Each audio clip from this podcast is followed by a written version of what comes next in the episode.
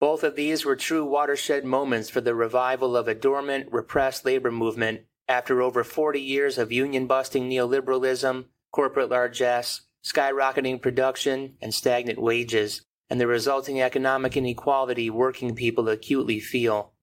If that wasn't enough, in May, the U.S. recorded 1 million COVID 19 deaths, a staggering, grim figure, the highest death toll by far in the world. In the midst of these events, Gallup polling indicated that approval of unions nationwide had reached a 50 year high, with 68% of Americans expressing a positive view of worker power, the highest percentage since 1965. Maybe the pandemic showed us that life is too precious to be a cog in a machine, to be exploited, to work and work for little return. Maybe it implicitly taught us the importance of our self worth within the hard edges of capitalism.